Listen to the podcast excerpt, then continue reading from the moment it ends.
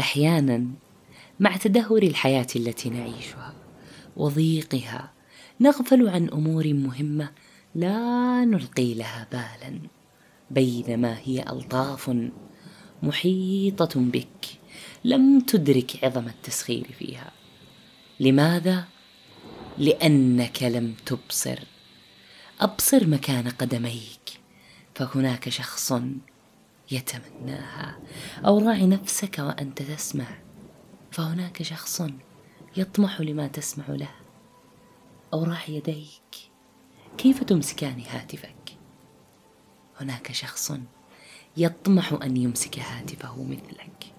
ألطاف الله محيطة من كل جانب، وكم لله من لطف خفي يدق خفاه عن فهم الذكي، وكم يسر أتى من بعد عسر ففرج كربة القلب الشجي. الحرمان لطف، وتظن أنك حرمت ولكنك رحمت. موضوعنا اليوم مختلف جدا، شارك القشة من تحب وأسعدنا بتعليقك.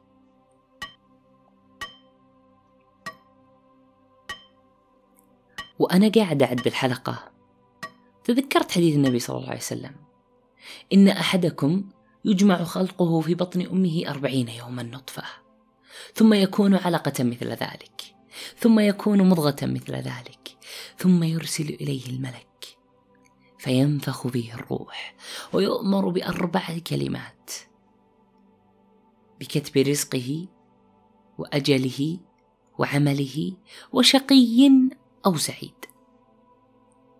هل هنالك لطف أعظم من هذا اللطف؟ 270 يوم وممكن أكثر من ذلك، وأنت في كيس تعيش وتنعم بلطف الله، ثم تخرج إلى الدنيا بصرخة بكت أمك وأبوك فرح، ثم أنت الطفل اللي بالأمس، اليوم الشاب أو الشابة تسمعني، وكل هذا بلطف لم تراه. يجيني أحد يقول لي: أنا ما أحس بلطف الله معي. ترى الإجابة بسيطة. ليش ما تحس لطف الله؟ لأنك ما أبصرت موضع اللطف. فكر في كل أمر يحدث لك بحياتك، فتش عن لطف الله فيك. قدمت على وظيفة وما قبلت. الكثير ما يدري أن هذا لطف من الله عز وجل، لأن في الأمر خير لك ولطف. ممكن هذا المكان مو مناسب لك، وممكن الله عز وجل رايد لك مكان أفضل من هذا المكان، بس لأنك أنت محتاج هذه الوظيفة تتوقع أنك محروم لأنها ما جاتك. ونسيت قول النبي صلى الله عليه وسلم: واعلم أن الأمة، أو أعلم أن ما أصابك لم يكن ليخطئك، وأن ما أخطأك لم يكن ليصيبك، واعلم أن الأمة لو اجتمعت على أو اجتمعوا على أن ينفعوك بشيء لم ينفعوك إلا بشيء قد كتبه الله لك، ولو اجتمعوا على أن يضروك بشيء لم يضروك بشيء إلا قد كتبه الله عليك. رفعت الأقلام وجفت الصحف. ترى هذا الكلام قبل ملايين السنين مكتوب. تذكر كل يوم أنك في زحام من النعم، ولو قعدت من الحين إلين قيام الساعة وأن تحصي نعم الله عليك ما قدرت تحصيها. تقدر تعدها لكن ما تقدر تحصيها، وهذا أيضا من لطف الله عز وجل سبحانه وتعالى. كل ما فتشت عن لطفه وجدت أنك في لطف أعظم من هذا اللطف. وش رأيك لو قلنا أن إذا عندك وقت وأنت تسمع الآن قشة أنت في لطف الله عز وجل، لأنك أقل شيء تسمع شيء بدون موسيقى. هذا مو لطف، هذا لطف كبير من الله عز وجل. تخيل وانت في بيتكم الآن، وحنا في الجو الآن البارد، عندكم سخانة موية. هذا مو لطف، هذا لطف كبير من الله عز وجل. ترى كثير غيرك ما عندهم بيوت. شوف فقراء أفريقيا وتعرف اللطف اللي أنت فيه. طب ليه أنا ما أشوفه؟ كل هاللطف اللي حولي وأنا ما أشوفه. السؤال هذا يتكرر كثير في كل مكان.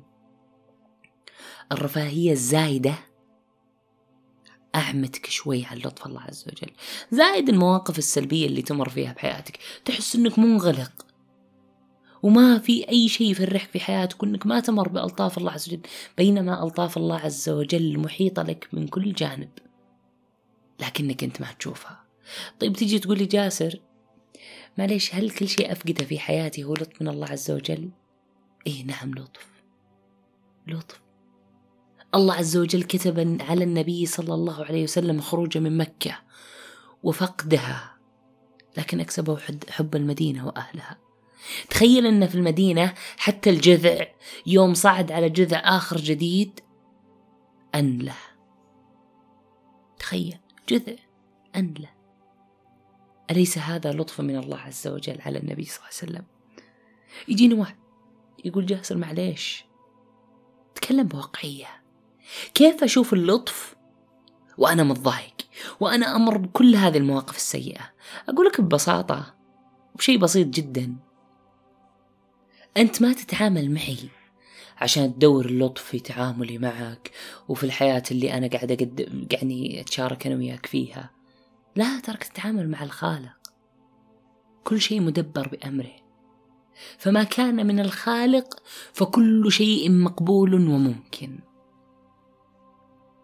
ما تقدر تشوف لطف الله عز وجل وانت مو قاعد تتفكر في الأحداث اليومية اللي تصير لك، ترى أنك تتنفس طبيعي، هذا لطف من الله عز وجل. قبل كم يوم طرحت سؤال بتويتر في حسابي، كيف تستشعر لطف الله عز وجل؟ كانت الإجابات كثيرة جدا ومختلفة، كلهم استشعروا لطف الله عز وجل بعد محن عظيمة والرجوع إلى الله عز وجل. حتى تستشعر لطف الله عز وجل لازم أنك ترجع له. يمكن تقول لي جاسر كيف أرجع لله عز وجل؟ أقول لك بعد ما تسمع قشة قمت وض وصار ركعة واحدة واسجد وادعى الله عز وجل، قل يا رب نقي قلبي وردني إليك ردا جميلا، يا رب إني عائد إليك فاقبلني وأعني وبارك لي وكن معي وانصرني على نفسي ومن عاداني ووجهني، واجعلني أستشعر لطفك ورحمتك وسعتك وبركتك، اللهم أحبني وجنبني المحن.